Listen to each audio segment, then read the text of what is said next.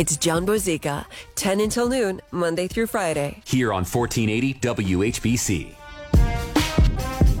John Bozica, 1480 WHBC. Welcome back into the program here. Always good to be able to talk to you guys no matter what the day and what the topic is. And uh, going to go to the phone line now and bring in Matthew Diemer to the discussion, who is running for the 16th congressional seat here in Ohio, which currently is held by uh, Anthony Gonzalez, Congressman Gonzalez. And he is, of course, running for that seat and uh, running on the Democratic side of the ticket. Matthew, thanks for joining me today. John, how you doing? Thanks for having me. Absolutely. Thanks for coming on to the show and thanks for being part of the discussion today. So, for those who don't know who you are, I guess uh, explain who Matt Diemer is and, and explain why he's running for this congressional seat. Well, first, hey, thanks for this opportunity. I appreciate it. Um, who is Matt Diemer? That's a great question. Uh, well, uh, Matt Diemer is born in Northeast Ohio, born in Slavic Village, moved around all Northeast Ohio, and now resides in Bay Village. And Matt Diemer looks at uh, the Northeast Ohio and uh, the United States as in right now as a place that can seize an opportunity, and that's to help small businesses, that's to promote manufacturing re- and restore our supply chain, and to also bridge the divide that we see in America. And how I'm going to get that done is by using the, the tools that I acquired throughout my, my life.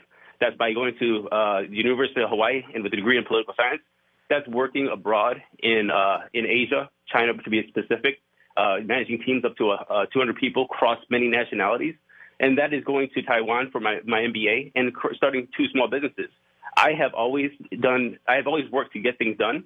I have always worked to bridge gaps, uh, to create unity. And also, I see that there's an opportunity in the United States right now to really move the U.S. forward, especially in Northeast Ohio and Ohio, where we can build what we uh, always have had here in Ohio. That's manufacturing. We've built everything here, from steel to rubber to cars to uh, we have Sherwin-Williams paint and even even uh, TV dinners have all been made here, and we have to bring that back.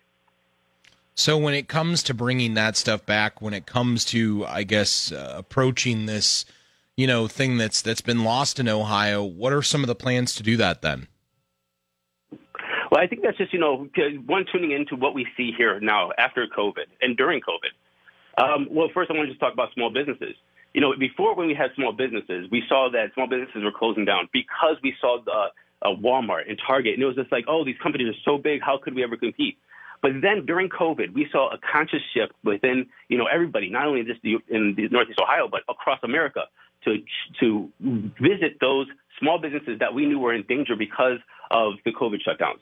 I think we need to perpetuate that. We need to make a plan to, one, make uh, a conscious effort to promote those small businesses. Also, look at the federal government of how we can help those small businesses not only thrive, but open more and stay afloat, as well as encouraging the trades to come back in. Look, we need trades back in high schools. We need to encourage and make actually make the trades sexy again. So we have people going out there to do the jobs that need to be done right now in the U.S. And when it comes to manufacturing and supply chain, again, back in COVID, this is what we saw. We saw that, well, we see it right now. Our supply chain is messed up, to be honest with you. Uh, we, we, we see Ford cutting production on, on their cars. We see that uh, people just can't get the things that they need. And we see that, and we see even during COVID that our PPE was made in, say, Italy. And when Italy shut down, we couldn't get PPE for our frontline workers. That is something that we can't have. That's a national security issue and also a jobs issue. We can have good living wage jobs here in America, in Northeast Ohio as well, uh, because we have to restore our manufacturing. So I think that we just seize the momentum that we saw, the necessity we need for um, the U.S. right now in Northeast Ohio, and we really make a conscious effort to uh, get this done. Matthew Diemer is my guest. He is running for the 16th congressional district here in Ohio and uh, running against Anthony Gonzalez. Matt, why do you feel as though you provide maybe what Ohio needs right now when it comes to running for this seat? Maybe that Congressman Gonzalez doesn't bring to that seat. What do you feel you bring that he doesn't? Well, I think that I bring, well, I know that I bring, I think I, I bring a worldview and an international experience. Again, working um, around uh, not only the U.S., driving around the U.S. Uh, and uh, abroad, uh, I see what the, the rest of the world is doing, especially what China is doing. I see the the infrastructure they're putting in. I see the investment they have into their economy putting in. I feel I see the investment that they have in their manufacturing putting in. And I don't think that uh, a lot of people actually see the urgency that we have to really get it done here in America. Look, we have always built things in America, especially in Ohio. We have always done that. And we really need to focus on building things again. This is not just a jobs issue, which is very important to have living wage jobs, jobs with dignity, and promoting that, you know, going to work and having, you know, working a trade or, you know, having a different career path is, is a good thing. But we also need to promote this for national security. I think that I bring not only the international experience, the world, the world outlook of what's happening around the world, and understanding how the why we need to do this now here in America more than most people in Washington. You know, most people may say when they they look at your resume because you've worked as a a podcast producer, have you not? I have. And, and they would say, "What does a, a a podcast producer know about going to Washington and and getting things done?" And I guess I'll I'll ask that question for them. What does a podcast producer know about going to Washington and getting things done? Well, I think thank you for that question. I know I know I was going to get that question uh, quite a bit. Uh, first, uh, before I was a podcast producer, I was um, an executive in the hospitality industry and food and beverage um, at many different places, managing teams of 200 people, revenues of, of millions of dollars a year uh, across, like I said, um, many different cultures and languages. You know, I had at one point over 36 different uh, uh, people that from different countries within my organization, and I had, I had to organize all of them. And I, and I did that by by listening, by um, having a, a, focused goal, and you know, honestly, uh, achieving those goals. And it doesn't matter what we had, the barriers that we had. I always made sure that we understood each other, understood the goals, and moved the ball forward. Uh, but when it comes to a podcast producer, that, those, that's a small small business. I am currently a podcast producer, and I produce a daily show. But the, my company before that was, turned, was a podcast that turned into a small business, which I actually uh, sold and got acquired. Uh, so when it comes to understanding small business and small business in Northeast Ohio, I have already had uh, uh, two small businesses.